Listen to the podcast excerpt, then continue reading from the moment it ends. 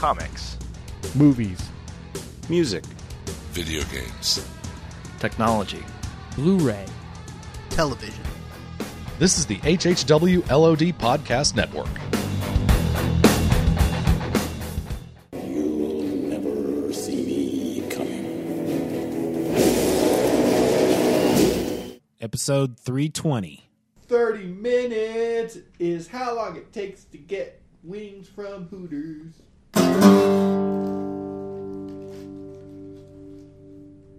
Thirty minutes is how long it takes to start my bug. 30 minutes is how long I slept last night. 15 minutes plus 15 minutes is 30 minutes.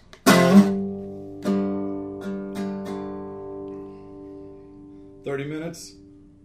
I'm eating a double cheeseburger from McDonald's, so I've got about thirty minutes uh, to do this podcast where nature calls.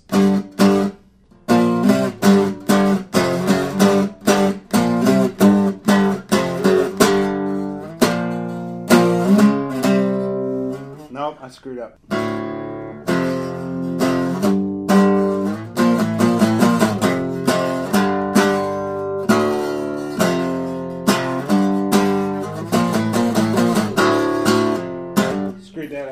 Welcome to Iron Man Review Podcast. I don't, rec- I recognize that song. What was that? Iron Man. Was Supposed to have that been Iron Iron Man. Welcome to episode 320, I think. Is this I believe so, 320 yeah, already? 320. 320. Mm-hmm. Post Iron Man letdown. I mean, post Iron Man Afterglow. afterglow. Thank Go you. with Afterglow. After, it's not a letdown. Afterglow. We're at Bill McDonald's, Frank with Bill, and Brad with two special guests. Dennis Pooh in the house. Hello, Dennis. Ayo. And my buddy Kevin Wright. Hello. And uh, I would like to take a moment to thank you, Dennis. Dennis bought me a, a Lisa Loeb autographed LP. Stop it. Yes. Vinyl? Vinyl. Yeah, you should Dude. see. It's And it's really, awesome. You're gonna have to go invest now really cool art on on a it. turntable. Yeah. Do we know who drew that art?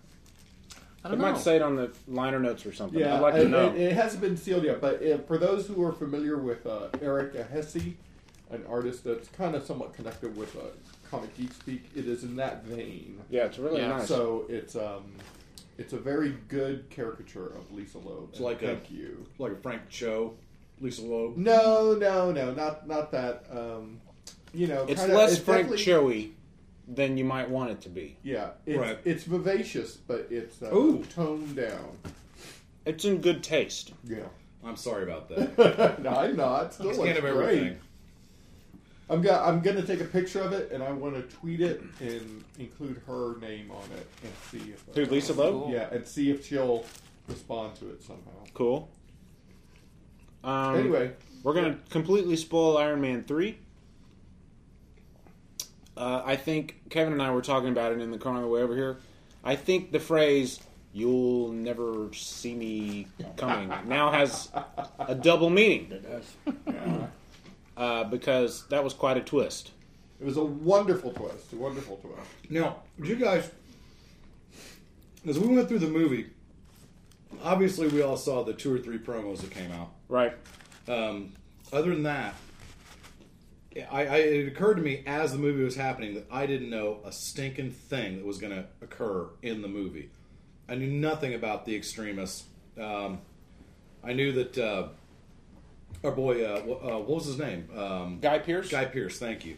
Uh, we knew he was going to be in the movie, but um, I just I spent the entire movie going. I didn't expect that, which was amazing. Early on, I had heard uh, rumors, and it was all speculation, that it was going to be somewhat of a Batman Begins type scenario where Guy Pearce was the heavy, and uh, you know how Ra's al Ghul was actually, uh, you know, he was he was a front. Spoiler alert! Yeah, so it kind of had that going for it too. Yeah, Which was Uh, nice. But this one was done in the Iron Man tongue-in-cheek way that uh, made it so much fun. I think if it hadn't been done tongue in cheek and Ben Kingsley hadn't yucked it up, I think I would have been really irritated. I mean, he kind of drunk it up, didn't he? Oh, As, As sitting right next to the microphone. Yeah, We're eating McDonald's and, and French fries. Because the pizza joint was closed at 10 p.m. on a Saturday night. Yeah. Yeah, um, it's it's not like we live in, uh, you know, not like we're living in Antlers, Oklahoma, or Paris, Texas, or something. I mean, you expect things to stay open later than that um, in a major metro area. If Ben Kingsley hadn't yucked it up, I think I would have been more upset that they squandered the possibility for a real villain in the Mandarin. Right. Because they set up the Mandarin in the first one, obviously, because of the guy with the ring, and they mentioned Right. didn't they mention ten rings in the first Iron Man movie? Yeah, I think you're right. I think they did. So I expected an honest to goodness real bad guy, But I- never saw him come in. but I never saw him. yeah. come- Yeah, Well, and that's we what I never mean. once, we never once saw the Mandarin. You know, in no way did they ever show the Mandarin with rings on his fingers. No, they did. He had Yeah. rings on his Did they? fingers. when he was Yeah, they out of the, the SUV when they pulled up to mm-hmm. the house. Didn't They they? did. Oh, really? So, Took a really good shot of him. so Okay. are we led to believe that that was the Guy Pearce? No, I didn't know. that the Mandarin was Guy Pearce. No, I'm sorry. The first Iron Man, where you just see the rings, was that was that Ben Kingsley? We didn't see any rings. The only ring we saw in the first Iron Man movie was what the one bad guy. He just had one ring, and he was um, the one that uh, Jeff Bridges ended up shooting, paralyzing first, and then and then melted His his brain. Or yeah, melted his brain. His and then his bad guys came in and cleaned up. Mm-hmm. He only had the one ring. Okay. But they mentioned the ten rings in name, so they really had an opportunity to to actually have a Mandarin bad guy, and to find out that he was just a a set, just a Yuck a ruse. A s- street act. Yeah. Basically. If he hadn't have, Trevor. that's nice. If he hadn't have, uh, oh yeah, we're recording. if he hadn't have yucked it up, okay, I knew going in that the Mandarin wasn't who we thought he was because Did you? I, Oh, because I I, know that. spoke to Ashley, and Ashley saw Oh, it. okay, Ashley saw it last night. okay. No, no, no, no. She saw it Thursday night, and her Facebook post the day after was Shane Black owes me five dollars. So Shane Black's the director of the and Right. co-writer. and so I asked her. So what she that- wanted thirty-seven percent of her money back. No, I don't it get only it. cost her five dollars at that theater that makes more sense. because she's a student, and the theater are only five and seven dollars tickets, which is really nice up near where she lives. So anyway, that's beside Okay. the point. And do you get like seats in this theater? Yes. Do you have to stand, Yes, it's or do you have to sit Indian-legged style on the floor or point is Everybody, her, throw your blankets back. out and uh, get your picnic basket out. We're about to start the movie. She wanted her money back. She was disappointed, and I'm proud of her for being disappointed because she's such a comic geek like the rest of us. That makes me proud as a father because she wanted, she expected the Mandarin to be who she knew the Mandarin to be. Right. I mean, And- you, if you watch the cartoon, Yeah. the Mandarin is one bad Mama Jama. But and so I knew going in that he was like that. And at first I didn't like the idea until I saw Ben Kingsley yucking it up. And then it was just too dang funny not to like wait, in the trailer or in the movie? in the movie. In the movie.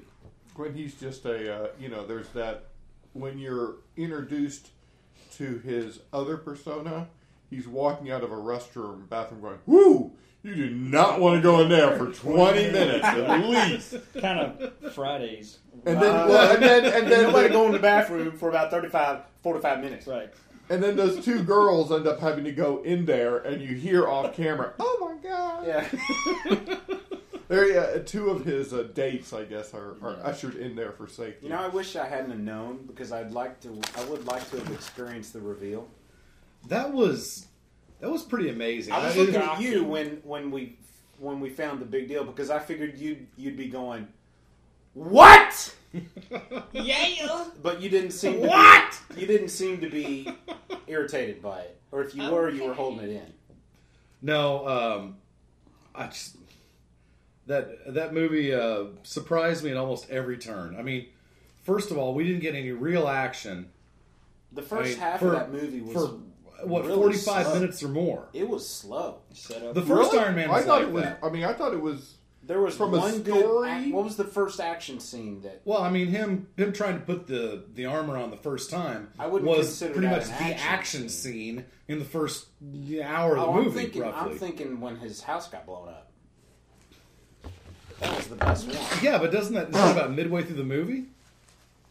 I, it might Pretty have been, much. but it. I mean, 'cause Well, that's- that's that's why you that say movie it felt was- so slow. The movie seems- was two and a half hours long. I mean, if it's midway through the movie, that's you know you know do the math. the math. first hour, Well over was- an hour. was I found to be really slow, and I I got dangerously close to getting bored in the first half in the first hour, I. It was for me. The dialogue was dinging, and the characters. and that's were what moving. saved it. Frank, the dialogue, you know, Robert Downey Jr. is he's the perfect movie Tony Stark. He really is. One of my uh, thoughts was Shane Black has got a lot of guts for structuring the movie in the way he did because he was flat out counting on a captive audience because he didn't do anything with that audience for you know an hour. Well, And I, it's it- like we we must really love these characters to put up with you know almost literally nothing happening um, for as long as it took. There, there, you know, he could have taken the approach that a lot of part threes take, which is reintroduce the character, reintroduce the storyline, reintroduce everything for new viewers. They didn't do that. They really just kind of brought things in. If you didn't know who Iron Man was, if you didn't see the Avengers, you just have to infer a lot of information from that. It would be interesting for someone who's never seen the Avengers and maybe they've never seen an Iron Man movie. See how well they pick up on, on a lot of those those beats. Hey, I gotta say, Dennis has heard this a million times, but I'm gonna say it for Kevin's benefit also. If you guys want to say something, you have to jump. Just jump in. Dennis knows this, I know. and I've Kevin and I have talked a lot about it too. So Okay, Well, Kevin, gonna- let, us take this I'm gonna, one. I'm gonna, uh, the first action scene I remember was before the house blowing up, and that was the henchman meeting the guy with the briefcase, Mm-hmm. and you know, kind of setting that whole the Part of the movie, meeting the guy with yeah, the, the, the Chinese Man's man's Theater. Chinese theater, and Happy was oh yeah there yeah yeah. spying. So it didn't take as long as you know. I, I thought that was considered action, you know, Yeah. You know, I and the it's it's for but it did more- take it did take a while to for, for the that. action buildup. Yeah. Yeah. but I thought the pacing of the story was great. I mean, it was fun. I enjoyed the I enjoyed listening to the characters I did talk, too. Seeing where they've been. I mean, even that flashback to 1999 Mhm. to establish where we've been. which was funny. I The- okay. There's something about that. It threw me off that he had met Yinsen before, Right. Yeah, that, I, I looked over at uh, but Yinsen didn't act like he ever like he in the first movie. He'd never acted. He didn't act like he'd ever met him before. yeah I, I It was a that- fleeting encounter. Yeah. Granted. But still, you'd think. Do you think that Yinsen clearly knows who Tony Stark is? And you're right. You, you didn't get that impression. I think Well, everyone knew who Tony Stark was. I mean, it almost I made mean, you even wonder his if the dad timeline was said, messed up. "You know who I am." Yeah. Well, they who was it that said Yinsen in this movie? Was it Yinsen himself? I don't remember uh, them mentioning his name. Yeah, I but didn't either. It's quite I I didn't pretty realize it was a flashback initially because I was it like, said that guy's dead. 1999 at the, Yeah. at the I, beginning. I must have missed I that. missed it. Yeah. You know, and, and Tony Stark is so arrogant anyway that he can, you know, if you're not important to him at that moment, sorry. Before I forget, we mentioned Shane Black. You guys know the movie Predator? Kiss, kiss, bang, bang. No, Predator. Arnold Schwarzenegger. He was one of the soldiers in that movie. He was an act. He acted in that movie. Shane Black was. Shane Black. No, He was the guy with the big glasses that kept telling the dirty Yes, jokes to yes, try to get yes. the American Indian to laugh all the time. Yeah. Okay, That's Shane Black. It's been too long since I've seen. His name was Predator. Hawkins in, in Predator. What has he directed before? Lethal Weapon. No, no, no, no, no. kiss, kiss, Donner. bang, bang. He wrote Lethal Weapon. Let me look up IMDb real quick. Oh. Um, See, I didn't so like okay, back to his kiss back. the action. yeah, that had Junior Downey Jr. in it, Okay, back to let's let's back up to where I'd forgotten talking about that. Ben Kingsley's character, the, the the Mandarin. I kept thinking, even after they revealed that he was just just a bit character guy. He- I kept thinking he's gonna he's he's just saying that, and he's going to, you know, just to get weasel his way out of it. Wouldn't that I have kept been thinking a that he was gonna do crazy that. twist Yes. that he was actually Yeah. like? I, I kept expecting it. Say say that again.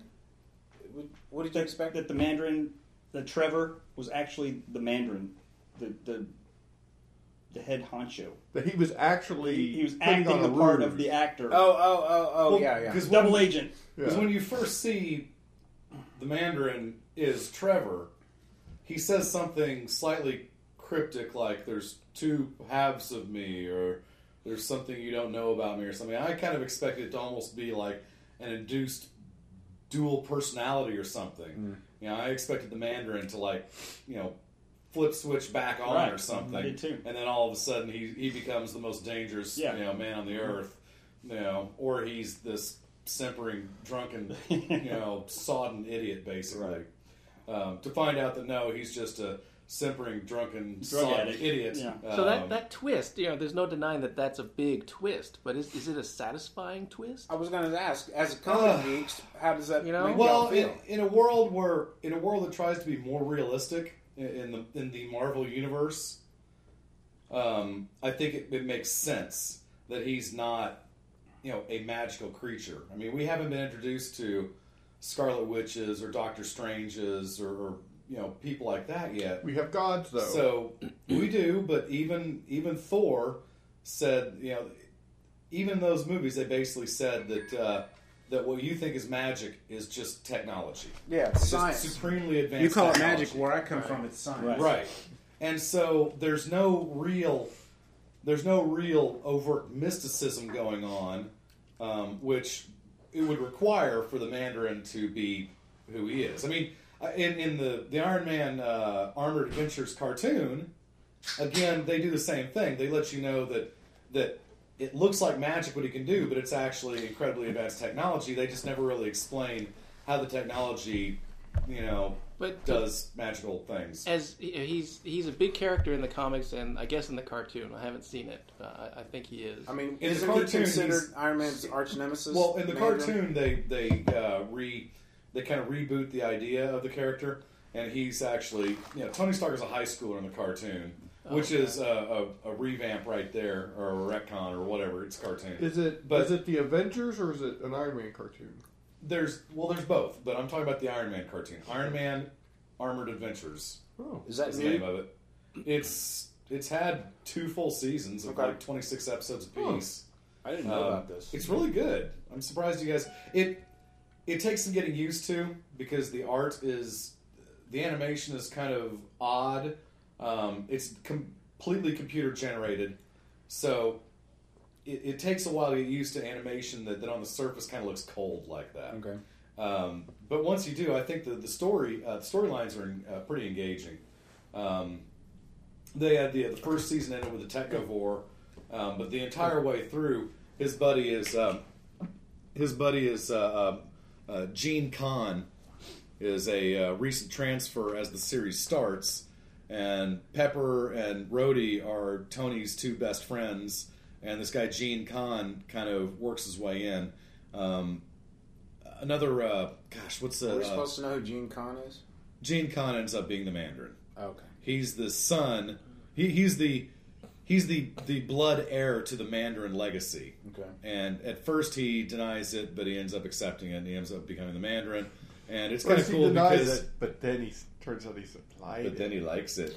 It's so in right. the in the movie, I mean, it's really just Mandarin in name only. There's nothing. Right. well, all well he was he was nothing but a distraction. His Right. his purpose was to provide misdirection to the world as this extremist project gets underway. And as we found out, you know, it became kind of obvious, but um, the technology wasn't perfect, and every now and again, one of those extremist bodies would overload and blow up with the force of a very tiny thermonuclear device, basically. I mean, it would just vaporize, you know, things from a certain radius. Would they say twelve yards, something like that? Well, Dennis, was it satisfying for you? The twist or the movie? The twist. That's what you asked earlier. Yeah. Uh, no. Because you want it, you want the reveal to be something big, not the reveal to be something small. Well, Look I, at the, I, the Mandarin I, turns out to be nobody. Oh, but that, but I'd I say that was a, a a big reveal on its own that it wasn't what you expected. I, you know, I, I would argue that in the trailers and from what we've seen in the movie, you are led to believe that Ben Kingsley is the bad guy. True. He- this is the guy that he is going to have to fight. So, Yeah. so the people And that then- put the trailers together nailed it. yeah, and well, then- probably under somebody's direction. Well, yeah, yeah. The But major- that's what I they mean- wanted people to think. That was some pretty because Marvel has not misled us yet Mm-hmm. with their promos and their you know just their marketing campaigns in general. This is really the first time I think that Yeah. Marvel has really just kind of Pulled the wool. exactly. Oh, And- you know, they- and, But in the story, they're supposed to. So I don't think the trailer is misleading. Well, but Yeah. how many trailers? As opposed to, I mean, the story itself was misleading. This, So- The trailer wasn't misleading until they're not going to give you the big twist in, Right, the, of course in the trailer. So the the trailer wasn't That was misleading for the first part of the movie. But there's not often the big twist to begin with. I mean, the, just the fact that there was a quote big twist unquote was pretty surprising because tell me the big twist in any of the movies, any of the Marvel U movies That's to this point. That's there true. have not Right. been. I mean, Yeah. there's been, you know, there's been. Hey, I wasn't yeah, it's expecting all that been pretty moments. straightforward. Yeah. But for the most part, they're Well, they- know, they've not relied on on stealth and trickery. Right, exactly. well, that's what made this twist work is because we were And I'm- expecting a straightforward. Well, and who saw this coming? Anybody?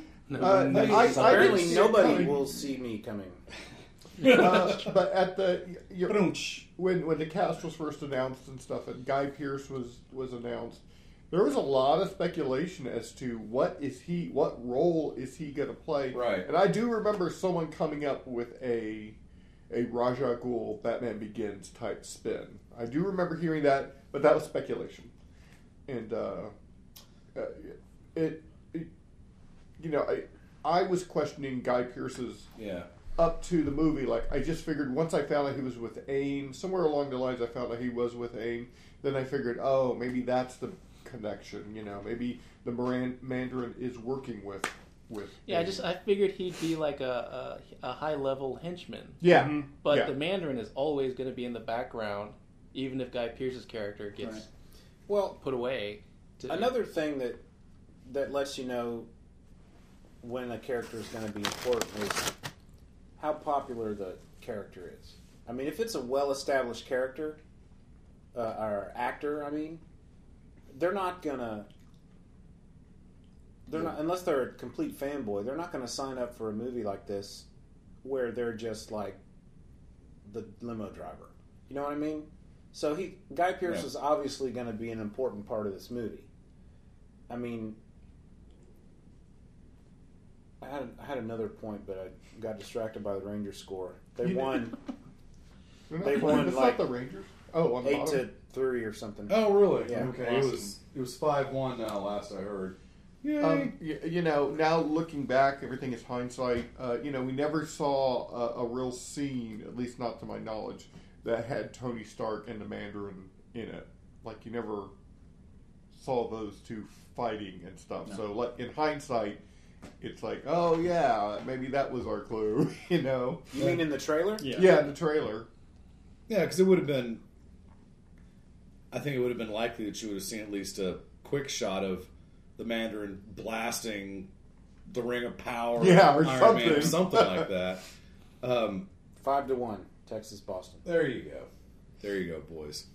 Um, I just, I was. I know what I was going to say. Okay, I remember the show Twenty Four, Kiefer Sutherland's TV show. Big fan. I remember Yeah. that too. They would have these well-known actors come in and do bit parts that were always critical, key plot point characters. You know, like there was one episode where he was in an airport. No, no, no, no. His daughter was in the airport trying to leave, and there were some extras in the airport in the scene, right at the terminal, waiting for their plane to get there. I know Yeah. which one you're talking about. Then The there were and the woman. a man and a woman. There was two very recognizable uh, actors in this role, in these roles that were trying really hard to make you think they were very inconsequential.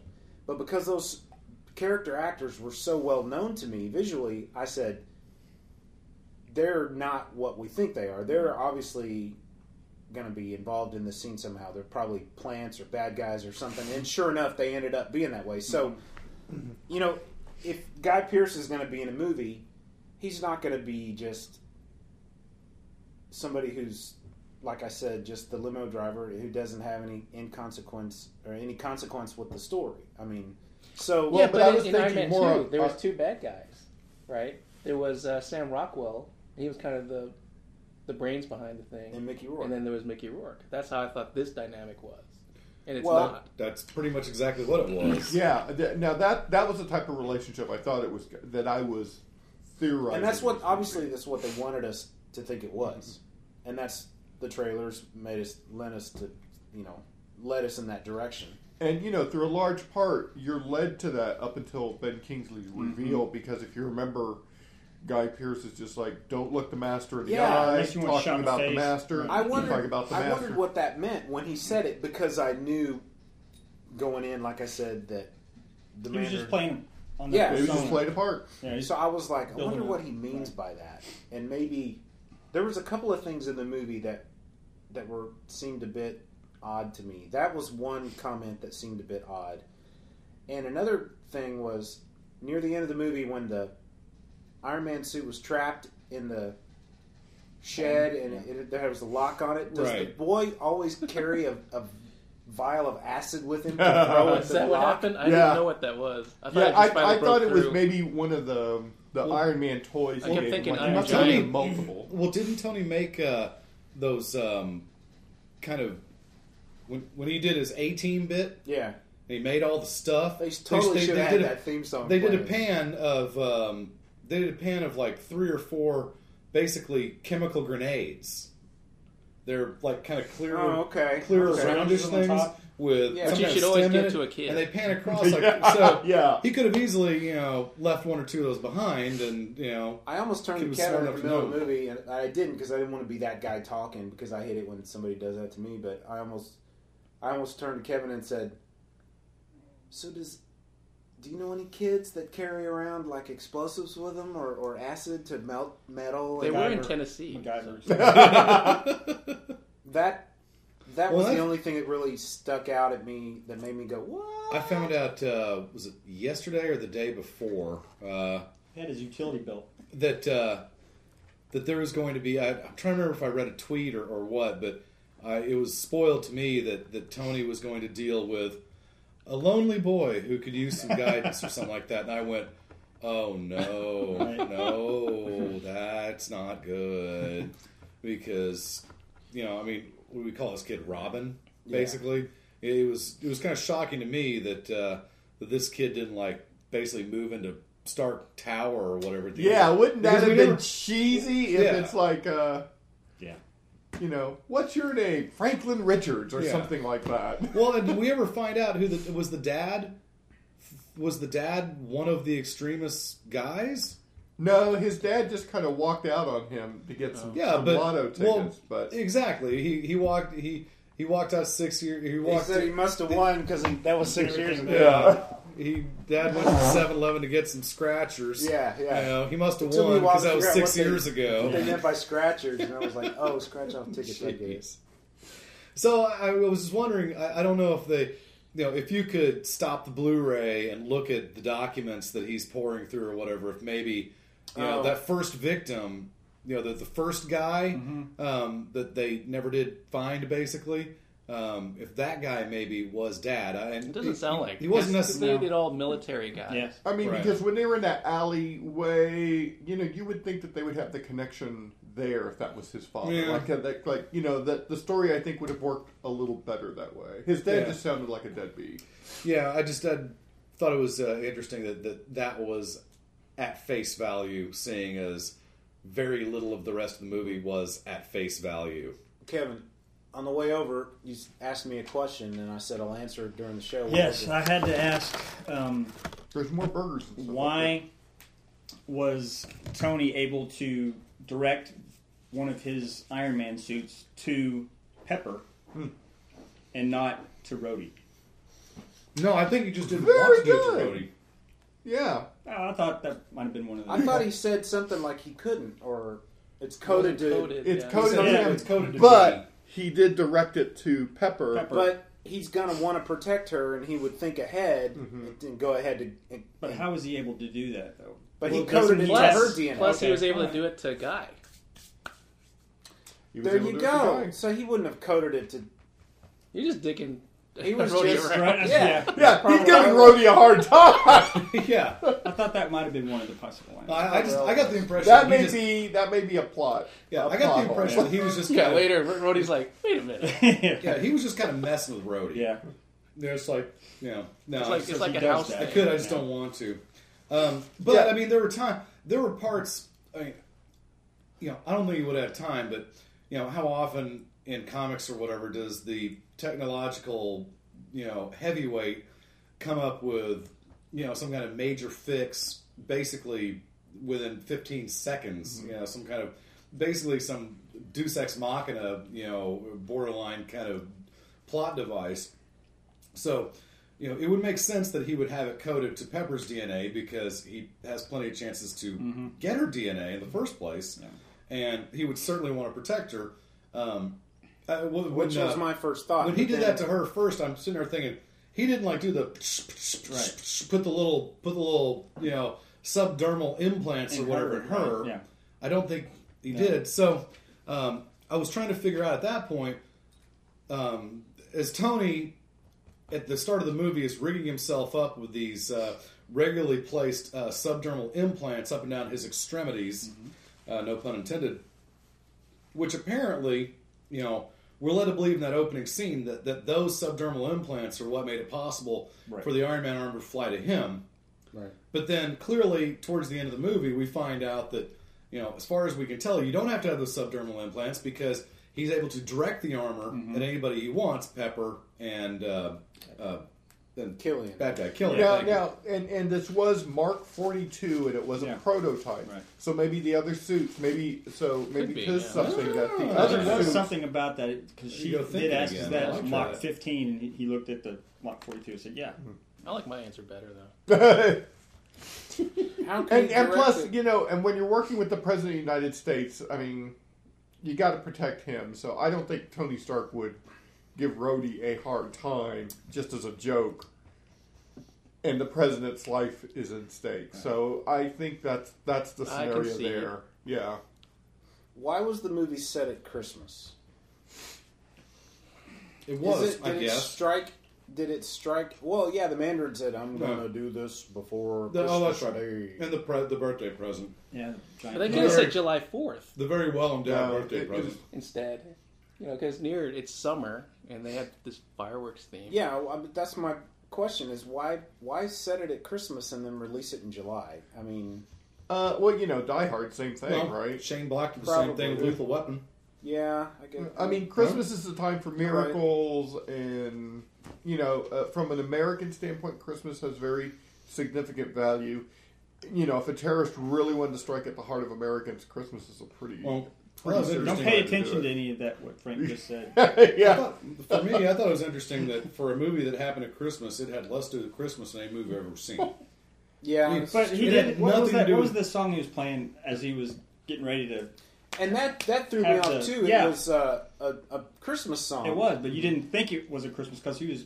right because he was Down, jamming, and then it started talking about Christmas. I'm like, why is he listening to Christmas? I did too. I thought in the the same summer? thing. Of course, they are Malibu, so yeah. They're in Malibu and Miami. The only place you saw snow is right in the middle, Tennessee. Tennessee. Um, Because it when it went back to present day, it said present day. It didn't Yeah. say December or Right. Christmas time. Right. no. So that's why I assumed it would have been summer because Yeah. it's summer Yeah. now. So and clearly, we're thinking it's happening on May 4th. Yeah. exactly. It's that present well, then, day. well, when you watch it Very in clear December, it. May the if 4th. you watch Thank it you. with you. when the story happens, then it all makes sense. So if you watch it a few days before Christmas when it comes out on Blu-ray, You'll be right there. you'll be right there. Yeah. with them. Um, So you read the Extremis storyline? Yeah, I read the Extremis storyline. The from what I remember, the seventeen to two Detroit over Houston. Wow. That's a. Uh, from, Astros are what, bad. from what I remember, I love it. the Extremis storyline had Maya Hansen in it.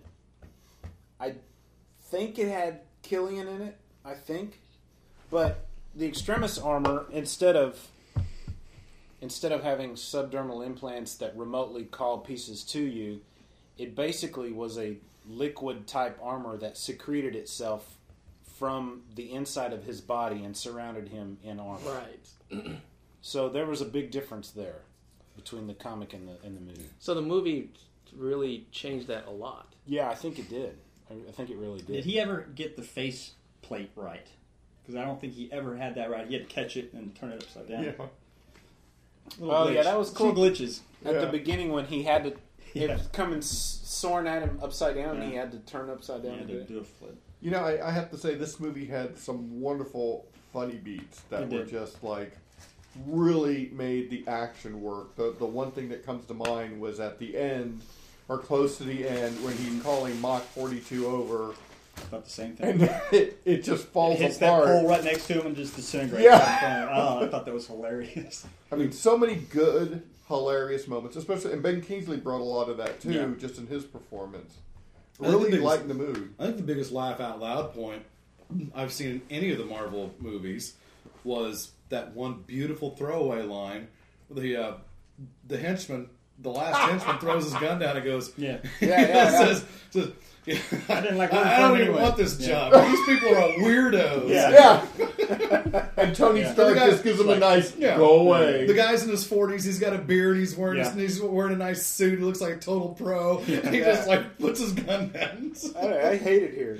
God, that was That's- awesome. that's- and it, it takes that tension because that's a that's a great action scene in oh there. yeah. And then the hey, look, I don't even like these people. Okay. I've always hated working here. Yeah, I've weirdos. always hated I'm looking for working an here. There was one line near the beginning of the movie that that made me laugh out loud. It made me LOL, and I can't remember what it was, but I remember at one point going, Was it the same point where we heard Frank exclaim? Oh, that was the I- Westworld. That Yeah. was, uh, yes, Westworld. right. He doesn't get "No, that. see that was, I I don't know what that He means. asked me what that Dude. meant. Yes, Yul Brynner. Yeah, Wow. Yul Brynner. What is Westworld? And he There was. was two movies, Westworld Yeah. and Future World. I don't know Uh, either of I those. don't know, future- It was uh, uh it, there was this, there was a sequel. Is to Yul it. Brenner I an think it's called- actor? Yes, That's Yes. and, and he's bald, Yes. right? Yes. That's all Yes. I know. Yeah, yes. He was in uh, Ten Commandments as uh, the Pharaoh. yeah. Right. He was famous Oh. for doing. Uh, Essentially, it's androids gone bad Yes. in an amusement park. So that's that's that- the that's- essence of it's, it. it was That's kind of like a a fantasy pretty, island uh, thing where you could go to uh, you go to this amusement park. You Yes, get like three exactly. different worlds. One of them was Westworld, where it was the old West, Yeah. but like the bad guys, you know, were Were all robots. It, it was it was kind of a dude ranch vacation Yeah. spot kind of thing, kind of fantasy islandish, where you could go be a gunslinger. That seems like a pretty obscure reference. I mean, No, I, he kind of the guy that Uh, looked. he was looked kind of just bald, like him, and and, it was- was kind of malfunctioning. no, I get it, you know, but I mean, yeah. as far as the That- general public goes, Well, that's one of those movies that if you were alive in the Three- uh, seventies, Logan- Logan's you know, three out of five about, people you know, got kind it. of the same. Ju- you same- saw same thing. you saw that movie on Saturday afternoons Yeah. on Yes. UHF Yes, you stations did. a lot. I've Yeah. never heard of it. I don't know that's if it why I holds was like, up, but- why is everybody laughing? That's See, I not remember. funny. I remember the I remember the uh, movie ads in the comic books Yeah, where Okay. the guy's face is missing. yeah, or Yeah. it's like Right. detached That's and like poor off to one Brynner. side. Yeah, And it was, uh, I don't know if that movie would hold up, but uh, when you were a kid, it was very cool. Yes, it was. No, awesome. it'd be like uh, watching uh, Bionic Woman and the Yeah, Fembots, Shiny. you know, Oh, and all um, Uh, You know, let, let me ask you, at the end of the, so when the movie ends, Tony Stark decides to destroy all of his clean slate. The clean Operation slate Clean program. yeah, Slate. yeah. So and they he have had the shrapnel show. removed, And he had the the shrapnel thing, removed. so he doesn't.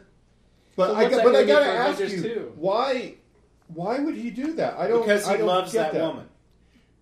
I would still think he would want to protect her. Well, he, can told us. He told us, "I am Iron Man." He Yes. said it at the Yeah. end. He's still Yeah. Iron Man. He's not giving up being Iron Man. Right. He can just start over. Yeah. he's still going to put the armor on. He can just start over. Oh, what did you think of that one slate at the very end that said Tony Stark will return? I kept looking for the thing that said in Avengers Two or whatever. Or, I mean, there, there's a couple ways they could have done that, Well- it, but it said Tony Stark, not Iron No, Man. I wish they. Well, I wish they had said Robert Downey Jr. will return. Yeah. Yeah. That's what I wish they had said. Because my my big fear is that Tony And you know, if Robert Downey has donned the Iron Man suit in Avengers two for his last time ever, then thank you, Robert. It was a great run. Best of luck with what you're doing next. But I, you know, I, I don't know. I don't know how you could you get? possibly. You know, You they will. They talked about. I think before Iron Man two, uh, who was it? Kevin Feige or Stan Lee or Quesada or Avi Arad or somebody was saying that that they kind of considered the Iron Man franchise to be almost Bond like in that they could recast it every three or four movies mm-hmm. and keep going. Well, Well, I that's think been hit I- or miss in the James Bond. You can you can try it, but You I mean, I I mean, mean, you one- the whole point is- was it was from a realistic standpoint, that actor cannot do it forever. they they Right, weren't yeah. the the point was they they didn't consider themselves just suicidally married to Robert Downey Jr. Right, They- but isn't that the role that brought him out of the ashes? I mean, Yeah, Uh, it, kind of did. I mean, I mean, he what was, brought doing, him back to the forefront. I, to me, anyway. he was doing a lot of independent movies, Right, smaller right. movies. You know, brought he him did some to jail time. Yeah. Yeah. Yeah. I mean, that made him what he is So he, today. yeah, So you know, he's done three, four big movies as that character. yeah. You know, from a career standpoint, try something else. Well, he's done he's done Sherlock Holmes since then, Yeah. you know, in the process, but still, I don't see who you get to I mean, it's like.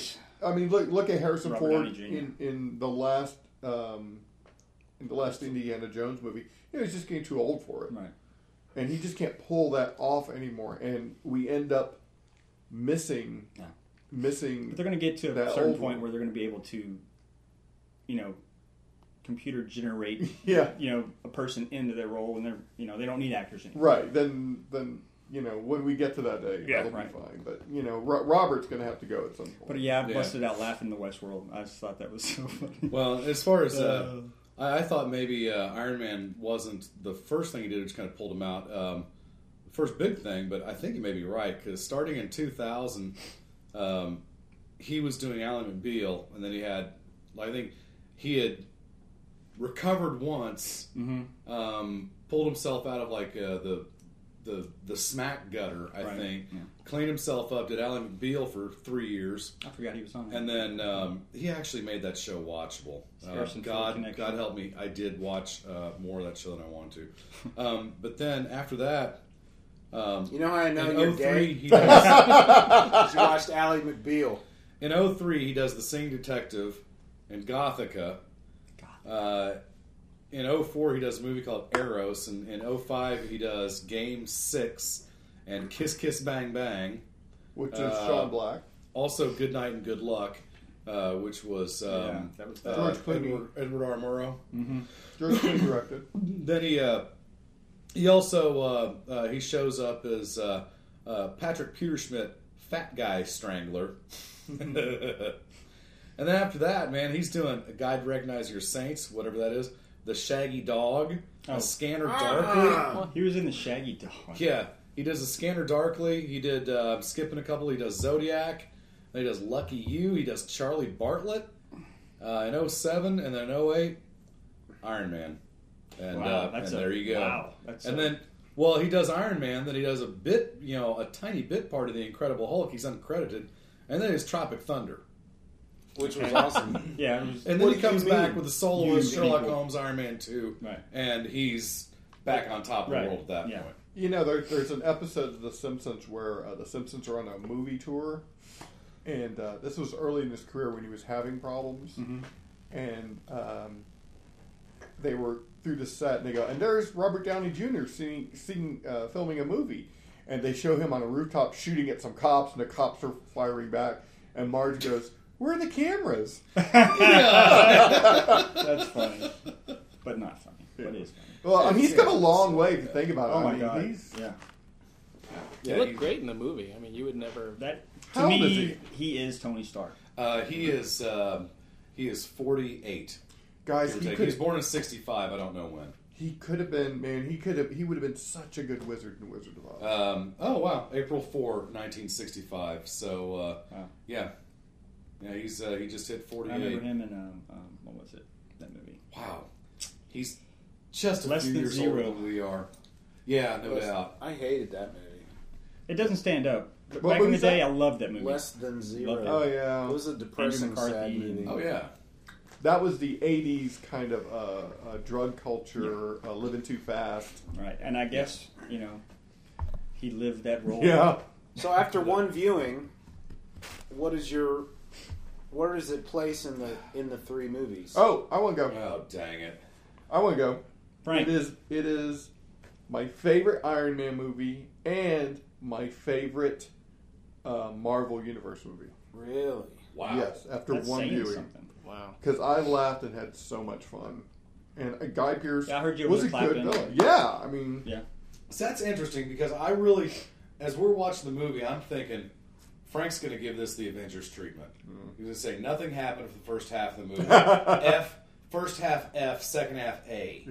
Because the second half is is basically action sequences interspersed with some character building interstitials.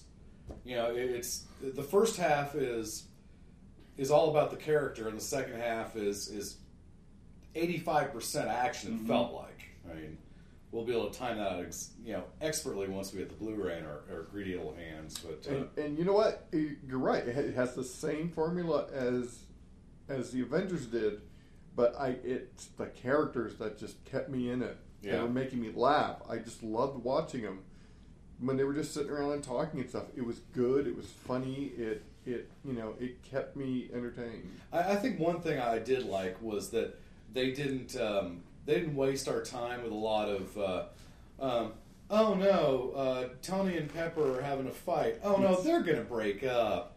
Oh jeez it's trouble now. Time to hit the sad music. And Tony's gonna have to walk down the street in the rain.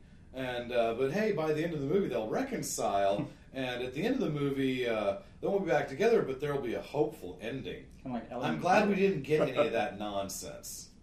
Um, it, it was nice that they didn't they didn't play those kind of emotional shenanigans. Uh, they pretty much saved the time, and, it was a lot of time. I mean, that movie was what 130 minutes, and I mean Felt like 15. That's- too much it fun. did- it, it, felt like two and a half hours to me, um, but uh, in, a, in a basically good way. Uh, the first half of the movie, I'm thinking I'm enjoying this because I, I'm tough enough to handle watching all the character development, and I'm enjoying you know what they're doing. Uh, there were a few times where I looked over at Sage and just made sure he was okay. as well as extremists is blowing people up, and Right. know there you know big gun fights and stuff like that. Um, but uh, by the by the climax of the final sequence, I'm, I, I thought to myself, I need to see this again. I, mean, I don't know if I need to see it again like this weekend or something. Um, I may well be able to wait until it comes out on you know Blu-ray. Um, I want to own this I- movie. I wouldn't mind. I, I well, there, there's no doubt I'll be buying. You know, I'll I'll be buying this at some point. So uh, um, probably be buying it the day it comes out. Yeah. Um, because So yeah. rank it, rank it with all of them. Oh, jeez. I, I'm just. I still feel like I'm too close to it uh, to to objectively say this is better or, or worse than Iron Man one and two because Iron Man one has the same basic arc this does. I mean, Iron Man, the first movie, there's a couple of great bits in it. You know, the whole bit. You know, the whole bit with Tony selling the um, you know that crazy multi-headed missile um, was phenomenal. That's one of the best little monologues. Uh, you know, unfortunately, the monologue isn't long enough uh, to to do a good theatrical workup of it. That's how Dad did it. That's Yeah. how America does it, Yeah. and it's worked out pretty good so far. I just I, I I love every nanosecond of that whole scene. But again, uh, except for that scene, I can very easily hit the hit the fast forward button and just stop about an hour into it. Of About the the, time movie? about the time Tony's coming out of the cave with the big Mm-hmm. the big yeah uh, Battery. big lead Iron Man suit on. Um, you know, I could pick it up there and watch the second half. You know, because Jeff Bridges is great in it. You know, you know he he made he made an arc reactor in a cave in Afghanistan out of scraps. Yeah. Yeah. You know, I just I'm there's so many great yeah. moments in it, but. Uh, um, and the second movie, I, I, we're, I was talking about this with two 11 year olds and a six year old on the way over there, is that the second movie um, is good. It moves, it moves in, in in real fits and starts, and it's not so much that that the movie is great and just nails everything. You know, it's not the movie is no perfect from beginning to end, but the movie is very important to the way the Marvel universe kind of dovetails into itself in preparation for the Avengers. I think that was a And- point and- that, yeah, that the the- great Ken Morgan made. I think uh, when we Darth were talking Morgus. About Darth, I think that was a, a point that the great Darth Morgus made, um, and he made it very eloquently, and he had me convinced by the end of his little treatise. Um, so I, I, I kind of have a different viewpoint of Iron Man Two. It may not be the greatest movie, but it's incredibly important to the uh, to the universe itself. With that said, I mean, if you, I mean, you just you know the the parallels. You know, you wonder, are they just are they trying to just beat you over? The, are they trying to make a political statement with it clearly being an Osama bin Laden type character? Are they clearly trying to tell you that hey, you know, this is what America gets for poking their nose in the world's business?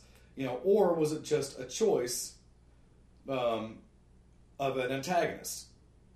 And I, I never really got the sense that that the, the writers, you know, those, those liberal writers are trying to make a point about America or anything Well, like you that. know what? So I He- give it a little more he did- credit, I think. he did he did say things um, um, Guy Pearce did say a couple times things like you know oh you know i'm using this character because you know america's poking their nose in where it doesn't need to be and the whole he chose that ship because they had had an oil leak and so Mm-hmm. he was going to drown the president in oil and so he was just creating scenarios that he knows are hot button issues No, it was it was I don't think he was being political. Yeah, it was, everything was a ruse. because He the, the real bad he- guy we and it's it's pretty much glossed over because they barely spent any time on it. Yeah, so the real bad guy was the vice president.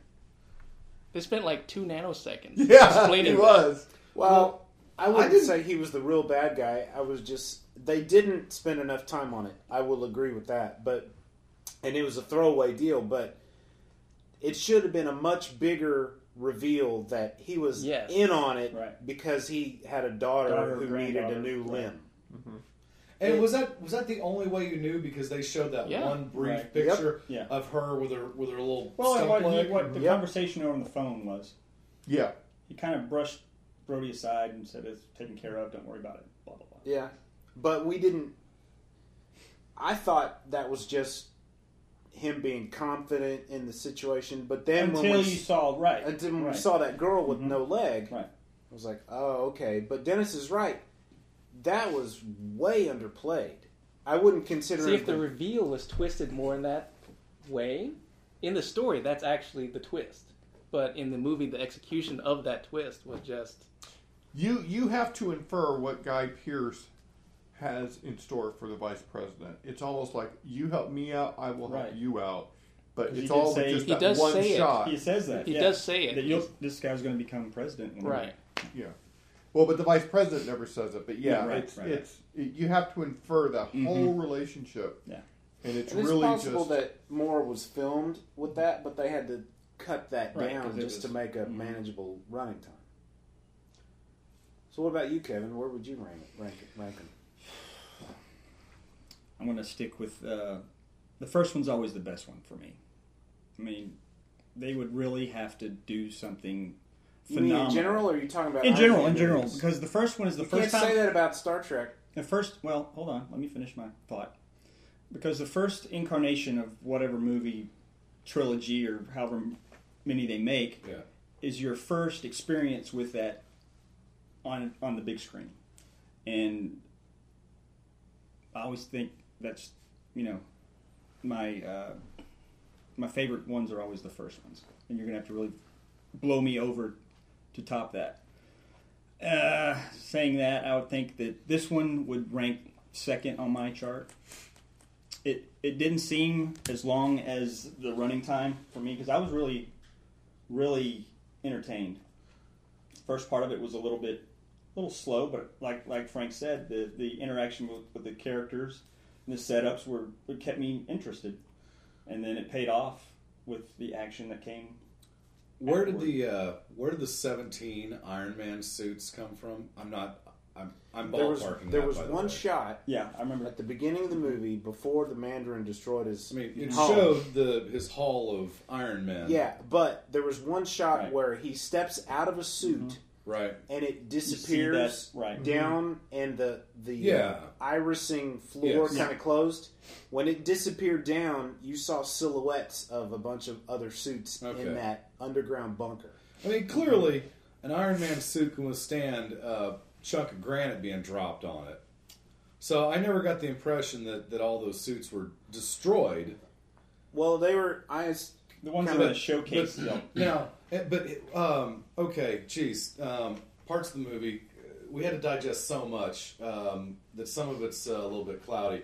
Uh, when the ones in the display cases got blown up, was that him doing it? Was that was that Ralph the robot? Was that was that dummy? no, I don't I'm think thinking so. Or was I'm that- thinking was helicopter. in- in- that was when the Be- came. because Yeah. I was confused. It, it almost seemed like he was having Ralph uh, take pot shots and destroy all the suits of armor to keep them out of enemy hands. Is what I was inferring. Uh, if, No, because we when the helicopters came, there was another sh- quick shot of, of Yeah. all those suits blown, Okay. or some of All them right. anyway. Mhm. But That's that what I got out of it. that massive army of suits came from that Right, underground bunker. Yeah. bunker. That was interesting. So there's there was a number of very critical items of knowledge in this movie that just weren't laid out for you at all. And if you looked away for Yeah, I mean, you- any time yeah. at all, then you would have missed it. Well, which I think uh, is a. My first impression is that's a credit to the filmmakers. My second impression is, you know, the devil's advocate might say that's either lazy storytelling or you're just kind of being mean to the audience. You're you're Well, not really giving them the clues they need to put the story together without just seeming like a, a So- surprise. Are you Again, talking about maybe- the suits? I'm talking about I'm talking about the suits. I'm talking about the vice president. Uh, I think it was there. That could have happened in the editing, in Yeah. the cutting down. I mean, I, I mean, I think everyone here kind of, kind of got it. It was underplayed, but it was. I mean, it was there. Those clues If, were there. if you, yeah, but if you had, say, Sage was acting up right about the time Yeah. we saw the shot of the vice president's daughter or granddaughter, and Bill had to turn and tell him, "Listen, shut up, or I'm going to turn Brad loose on your Legos." And then while he was talking to Sage, they show the shot of the daughter, and then Bill comes back to the movie. He missed that shot. At the end, the president's being handcuffed, and, or the vice president's being handcuffed and carted off, and Bill be like, "What's all that about?" well, I mean, then then that because that's the viewer's responsibility. Well, because they uh, can't. I mean, you. I yeah, and I'm not saying it Shane would- Black should have thought, well, we need to make this a little longer just in case some kid, some guy's Yeah. talking to his Well, kid. what I'm saying But is it was that requires, subtle. It Yeah, requires the the point. viewer. It requires the viewer to expertly pick up on every single tiny little thing happening in a dark corner of the screen, and never missing one trick whatsoever. Not missing one shot, one Easter egg, one That reminds me one of- bit of foreshadowing Lost. in any way. Because if you do, you're going to be lost. well, I, and I'm I, not saying I- I, I don't think it was that cryptic. I, I, I think you're you're making it more J.J. cryptic Abrams than it. No, I'm really speaking. was. In, I'm speaking in generalities. Oh, okay. Um, that movie? because they're really only those two parts. I mean, book, books, book, books are guilty of it too. Novels, are especially mystery novels, where Well, there'll be a throwaway okay, no. line and there'll be something, and then at the end of the book, it's a big reveal. Oh, the blue hat was, you know, the key, and you're like, oh yeah. It's well, always in part of it too is that you don't have the chance to go back and review something when you're watching a movie for the first time.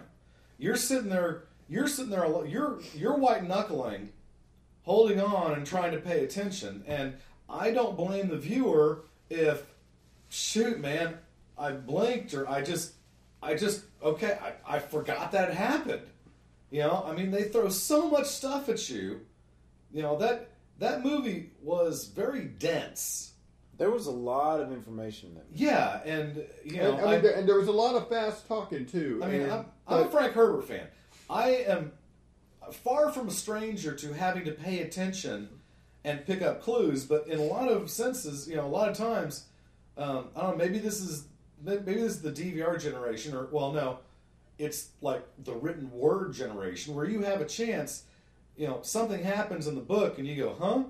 I can't tell you how many times, you know, if I'm confused about mm-hmm. something, Go back. yeah, you go back a mm-hmm. paragraph, or you go back two pages, mm-hmm. or you go back to the end of the chapter, or whatever, and you go back over it again. You don't have that chance in the movie, and I, I just, I, I, I don't, I don't think the viewer needs to take it on the chin if they didn't catch every single tiny thing.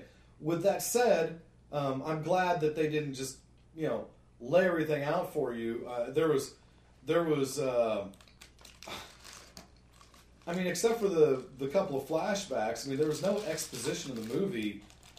I mean, I'm sure there was some, but I don't remember any just overt, obvious exposition, except for the couple of flashbacks. That's that. That's the part of the movie I applaud the most. yeah, I'm, because I'm- it didn't. I It did cool. not spoon feed you on anything. no, they they didn't talk down to the audience. And you know, go, going back to your to your previous statement, you know, movies are, are meant to be watched, at least originally before DVRs and stuff like that, to just watch on one passing. You get the information at the end, the surprise, and if you really, you know, then you have to go back and revisit it, and then you can pick up on all these all these clues and stuff. I, you know, I, I think that's how a movie or a television show is meant to be viewed.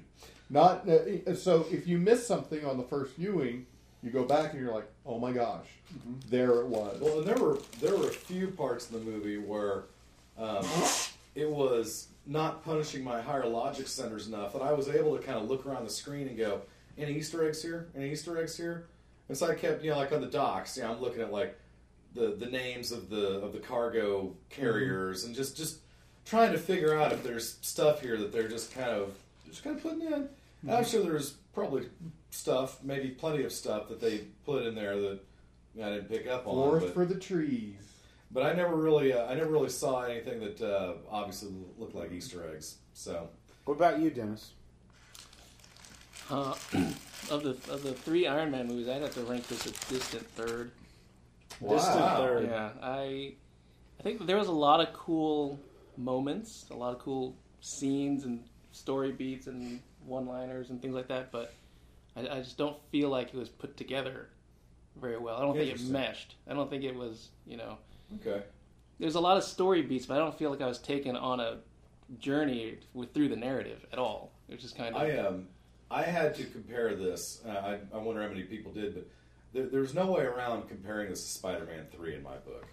And Spider-Man Three was such a, to use a phrase in the movie, was such a hot mess and was so all over the map that I thought that this movie, to me, felt uh, a lot more streamlined than I thought a third movie would be. I, mean, I, I was really pleasantly surprised that the, the the movie itself, to me, felt like it was pretty linear. I mean, it wasn't you know it wasn't hopping around. You know, th- there weren't there weren't a lot of, of concurrent you know parallel running subplots or anything.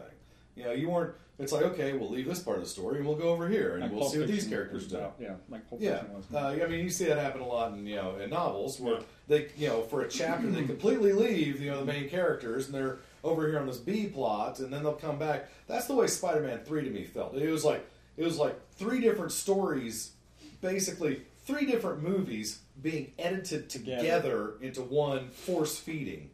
And I didn't get that impression off this. I, I thought that that um, it just pacing wise and, and, and plot wise, it felt uh, uh, similar to the first Iron Man movie in that uh, the first half of it, um, basically nothing happens, and the second half of it is kind of a tour de force, um, if you will.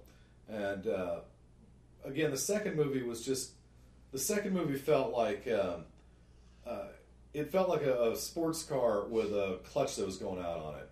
Um, it would kind of the the engine would race and and then the gear would catch and you'd be on you know for a few minutes and then all of a sudden it would kind of lurch back to a stop. And and you know there's so many scenes in Iron Man 2 like the the whole nonsense with the strawberries. Is like oh Tony strawberries are the only fruit I'm allergic to. And then he just you know drops you know just there are a lot of little throwaway scenes like that and, and of course in that particular scene that's where he gets the the the model of uh, his fair park where he realizes that it's an you know it's a, a, a new molecule you know Right. et cetera et cetera so you know the important things happen in that scene but it, it felt like there were a lot of scenes in Iron Man 2 that almost felt kind of throwaway that, that could have easily been excised Yeah, from the I, I feel like Iron Man three had way more throwaway stuff in it. And in, in, in the first and second movies, I feel like the character Tony Stark went through a journey Yeah. of self discovery. First, you know, being in the cave, and second, realizing something about his father. Right. The third one, you know, he realizes something about Pepper, but I don't think it's quite earned at the end. Like I don't understand the decision that he makes at the end of the movie. I, I struggle a little bit with, with I mean, that final I get, too. I get that he did it, but I just don't feel like the movie, in the movie, the character actually earned my, yeah, earned that from me to, to, to actually say it was done I see where you're coming honestly. I, I don't think they they took that scene seriously enough. It was almost like, okay, let's let's do something that seems very final, but we'll actually like close the first chapter and let him start on the next chapter. Uh, it, you know, it just it, it felt to me like it was really out of the blue. They- to they wanted- Just taking, destroy all the, the taking the suits fragment, and- taking the shrapnel. Yeah, they Well, they, to they me, kind of destroying wanted the- to give him a happy ending. Well, and in the give him comics- everything he deserved. In case this movie, like, let's say this movie just absolutely flopped. All right, then oh well, at least he's got a happy ending. And there's closure at the end, whether you agree with it or not. It's done.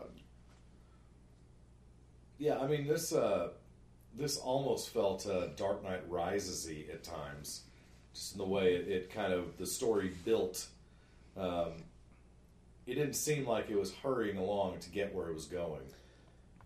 And this is, I mean, this is, this movie is more about Tony Stark than the Iron Man suit. He has to do a lot of stuff without that suit. Yeah, I mean, he's he's he's using his wits Well, a I mean, lot geez. of times in this movie to where the suit isn't working, or it's not working right, or he just doesn't have it. Well, I mean, this was one of those classic cases where, like you said, it's it's the, the it's the the person behind the superhero that saves the day. It's not the superhero doing it. I mean, you know, I mean, of course it is. You know, it isn't. It isn't. You know, but it's his it's his drones that come in and save the day. It, it's you know, it's this, it's that.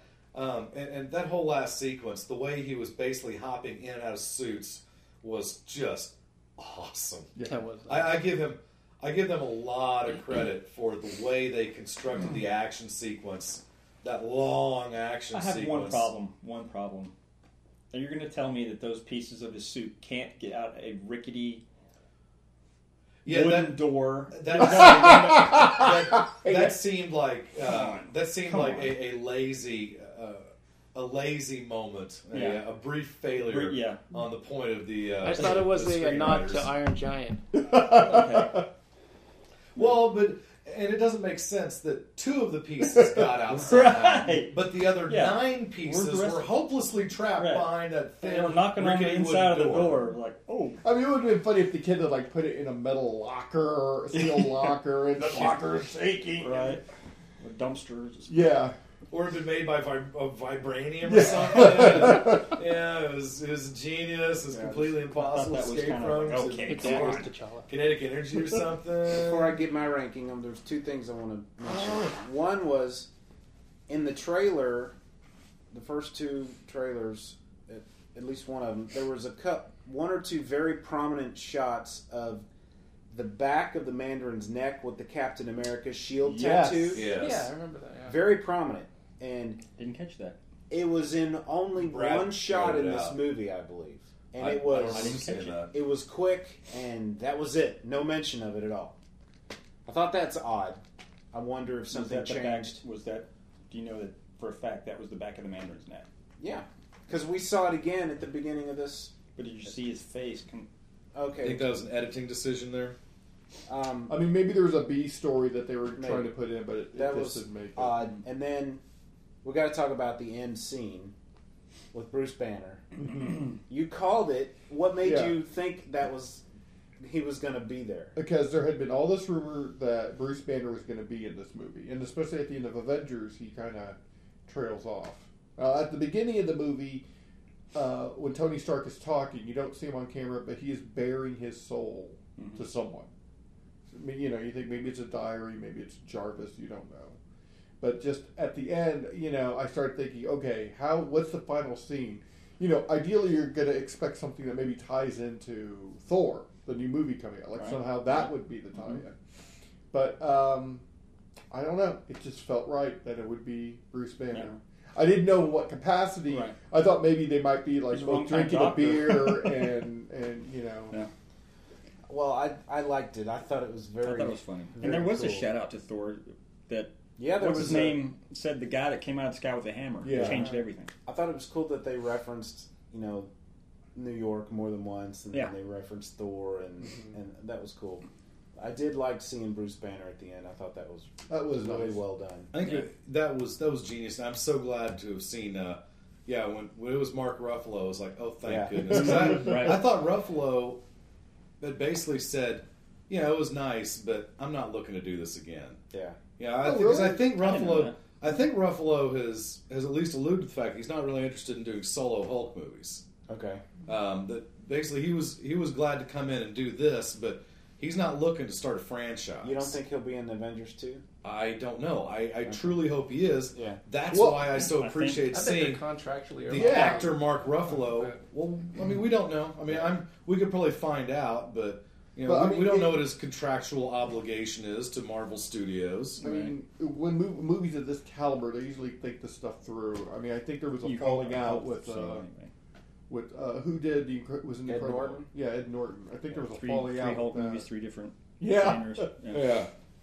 Um, Well, the nice thing is, um, well, I don't know. You know, gosh, it's been I've never sat through the first Hulk movie all the way through. You don't need I've to. seen bits of No, it. it's- Well, It's not I- considered I- part of the Marvel continuity. I, I would- would. Lo- I secretly love that movie. It's I so would much like. fun. I, I think you know. I like it just for Jennifer Connelly. yeah, her too.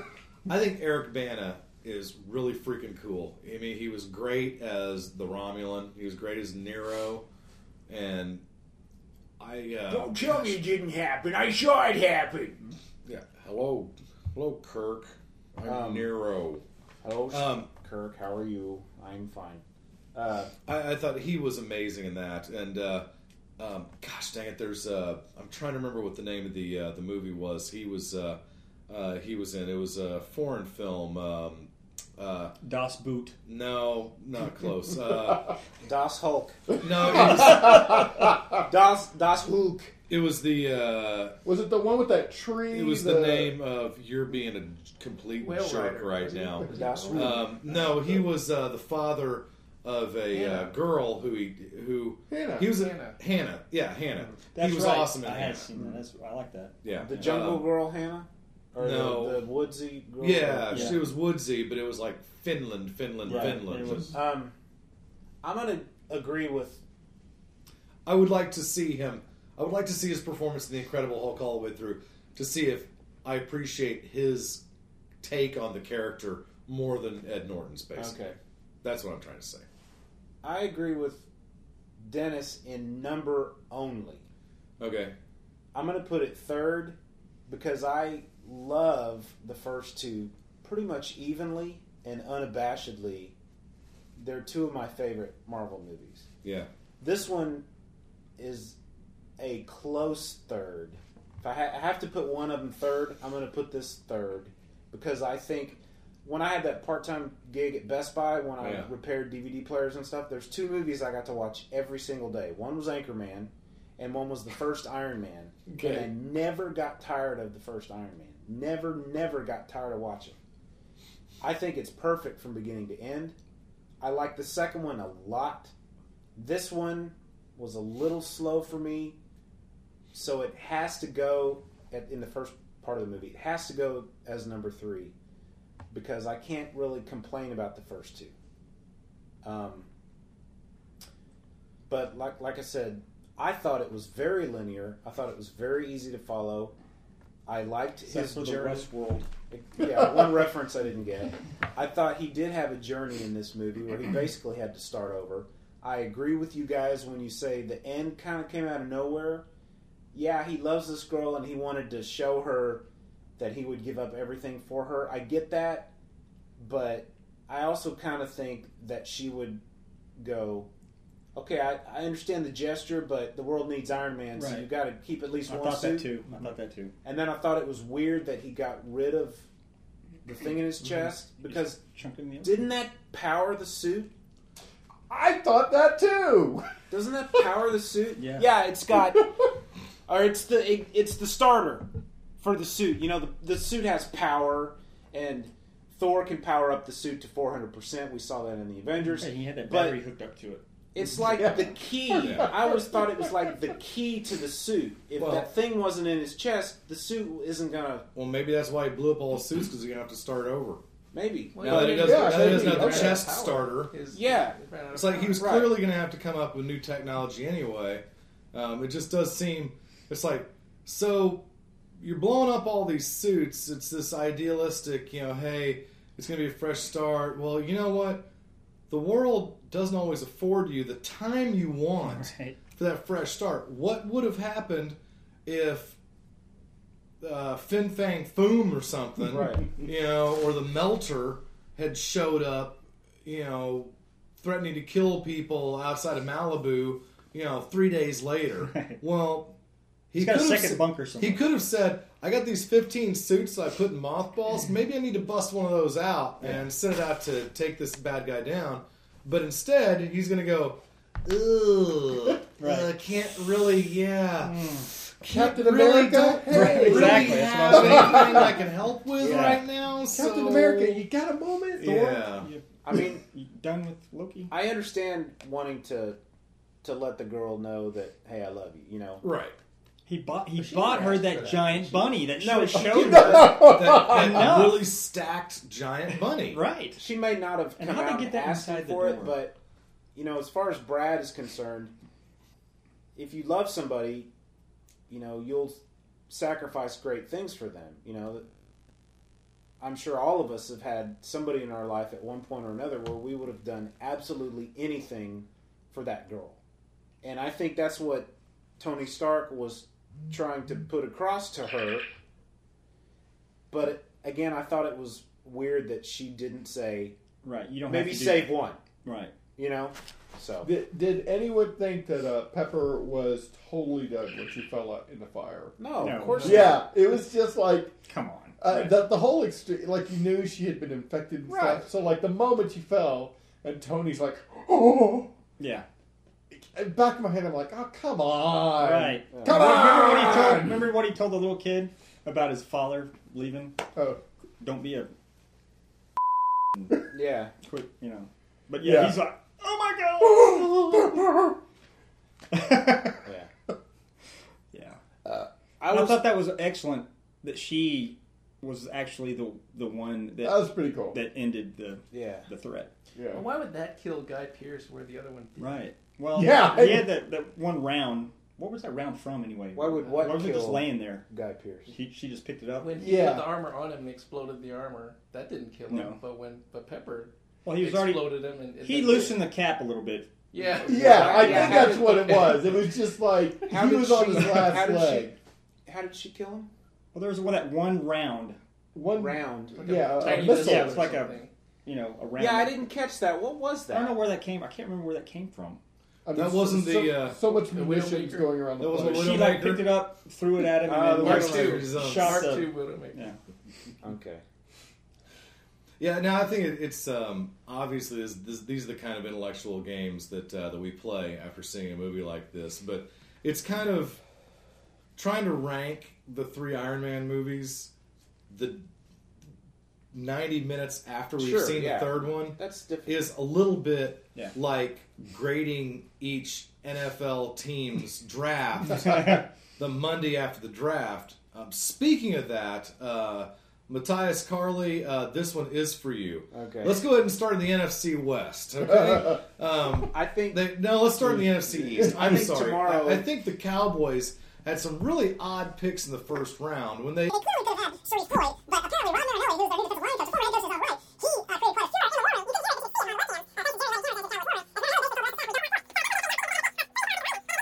Travis Frederick, center from Wisconsin, Who was uh, was projected the in only the one third round. was the only one left on the board. Don't They encourage him, massive reach. Yeah, Now, Yeah, it- it- now- This tangent he- brought now- to you by McDonald's, Miller Lite, Now- now and the overall, Iron Man Bill. Bill You likes for us be- to like see how long we can interrupt them, but Well, when you we do the reverse Bill, cameras, you it's can like, be- Are you losing weight, Bill? to Are you losing weight? No, Because I you're am looking not. Yeah, you're Uh, looking great, Bill. fantastic, Bill. You can say that the Cowboys made a lot of really impetuous, dumb decisions. Hey, but wait, if you wait, wait. take Let's- a look let's at their talk draft, trailers. if you Let's just say, "Hey. Bill, would you appreciate these players in mass and don't worry This is the about the, podcast order in which really they were wants to do. collected in"? Where's the head? Now, Huh? guys, Uh, back that way. Take a left. Take a right. so what did you think of White House Down? I liked it the first time I saw it when it was called Olympus Has Fallen. So why is it that we're having all these movies come out about just the presidency just being I think it's. Uh, destroyed? I think it's wish fulfillment from the uh, from the conservative right.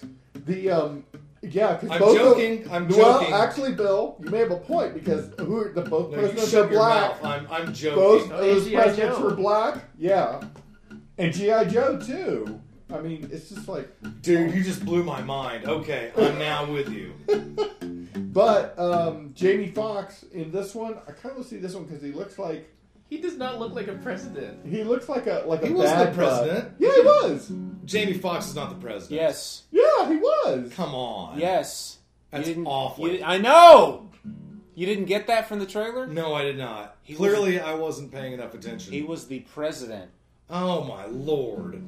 You're kidding me? Because I thought to myself, that's an Your wife comes up, interesting. you're coming home soon. It's an interesting idea, um, and th- it was it was like watching Hayden Christensen um, in episode two, especially Attack of the Clones, where he's got he's had some dialogue written for him that I thought was was really pretty decent, but he delivers them so blandly as if he's reading a script, not acting in the moment of you know the character.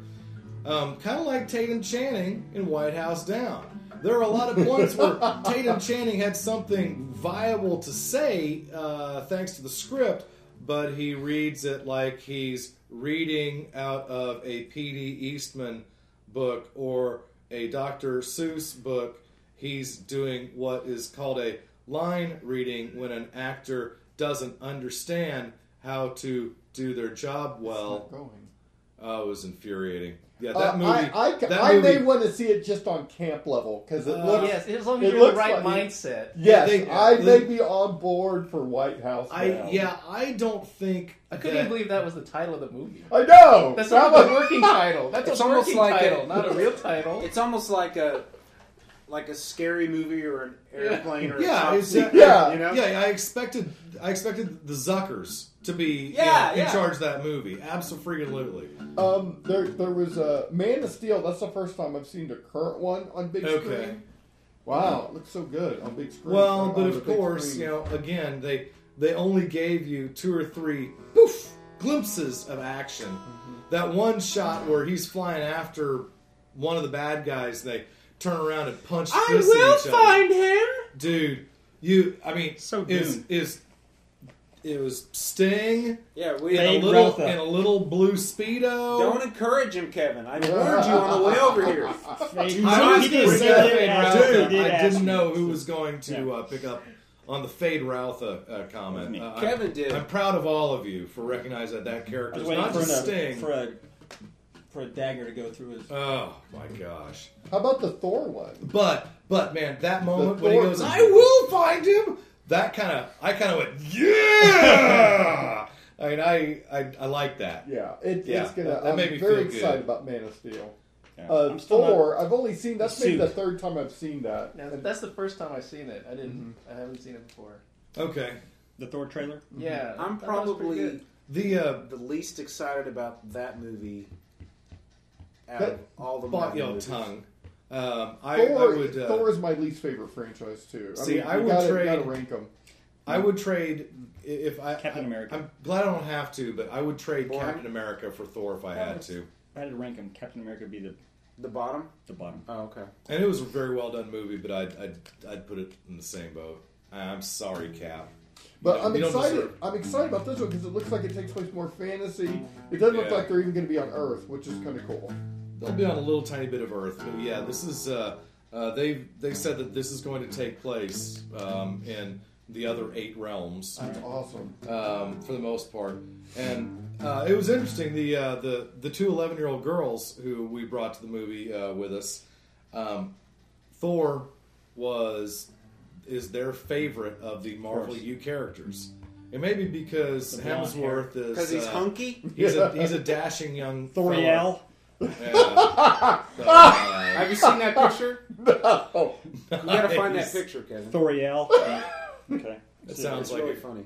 So we need we all need to look up Marvel U memes, don't we? All right, let's wrap this up. So, uh, thanks for joining us, and um, all That that quick. nonsense. Uh, this will air the Monday after the Iron Man movie, and if you're listening to this, You know that. you need yes, you need to go uh, probably check out the website. I think it's going to be brand new by the time this gets published, and you'll have to resubscribe to all the HHWLOD podcast feeds on iTunes if you get them that way. Uh, thank you to Russell for working hard. So on, um, Russell he he leg wrestled uh, us into uh, Jim with two five, did he? Yep. Oh, there's an Iron Man commercial. Oh, And it's a Subway Subway. Subway. What a twist! No. Where's Jared? Um, I didn't see it coming. He'll never Yeah. see me. You should have taken the mask off and It's Jared an was Iron underneath Man it. Subway commercial. That's crazy. Yeah, we went to Subway today um, because I didn't want to eat burgers like four times in one day. Because that would make me a bad more. parent. Um, and uh, they had these little. They looked like little kind of almost clothy uh, uh, tote bags. They were they're what you get your Iron Man Adventure Value Pack meal selection in. Iron I don't know whatever it's called. It looked kind of cool. Um, it was something that clearly was reusable. You know, if you like wanted to go to a grocery store and only had to buy like five items, you know, like five bits of fruit or something, that could be your reusable bag. So Love they're clearly saving the earth. I love, I love this commercial so I haven't much. ever seen that. Hey, it's It's for Canon cameras. I probably, I probably will get all the Lego Iron Man toys though. That's uh, And then there's the pictures they got. Do you have Do you have the the Iron Man minifigure? Did you guys see that this was shot? no, but we got a uh, an Iron Man Canon, Heroclix from uh, uh, Free that Comic. use By the way, Canon hey, lenses and we didn't cameras? even mention it was freaking Free Comic Book Day today, and we only obliquely mentioned that uh, today is May fourth. Yeah. Be May with the you. fourth be with you. Yeah.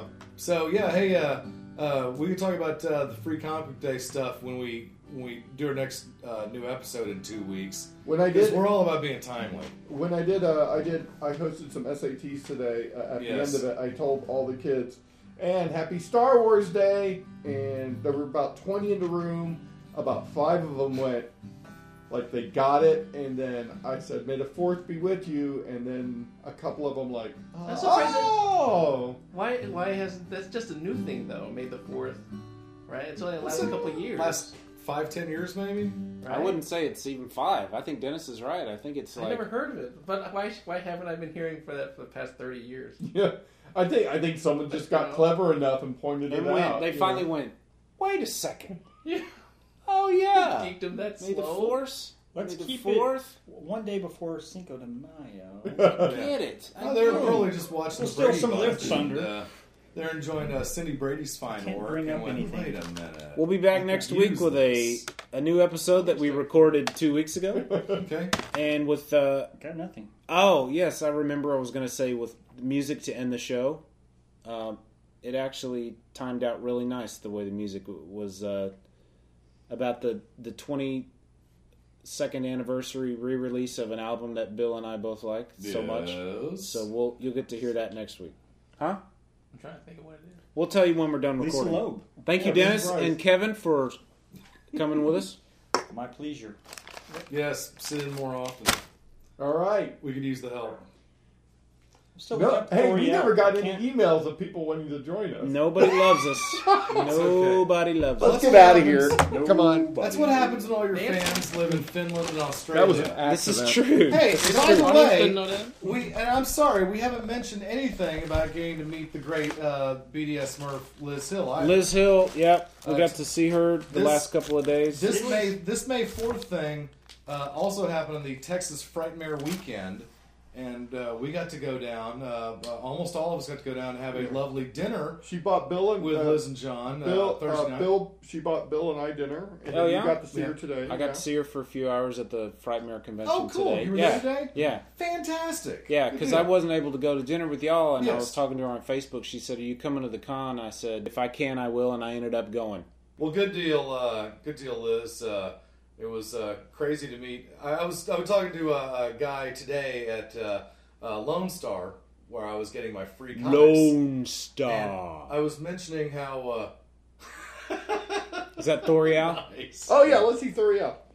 For hair this soft, it's got to be Thoriel. Yes. I guess that's his Uh, stunt double. that picture makes me thirsty.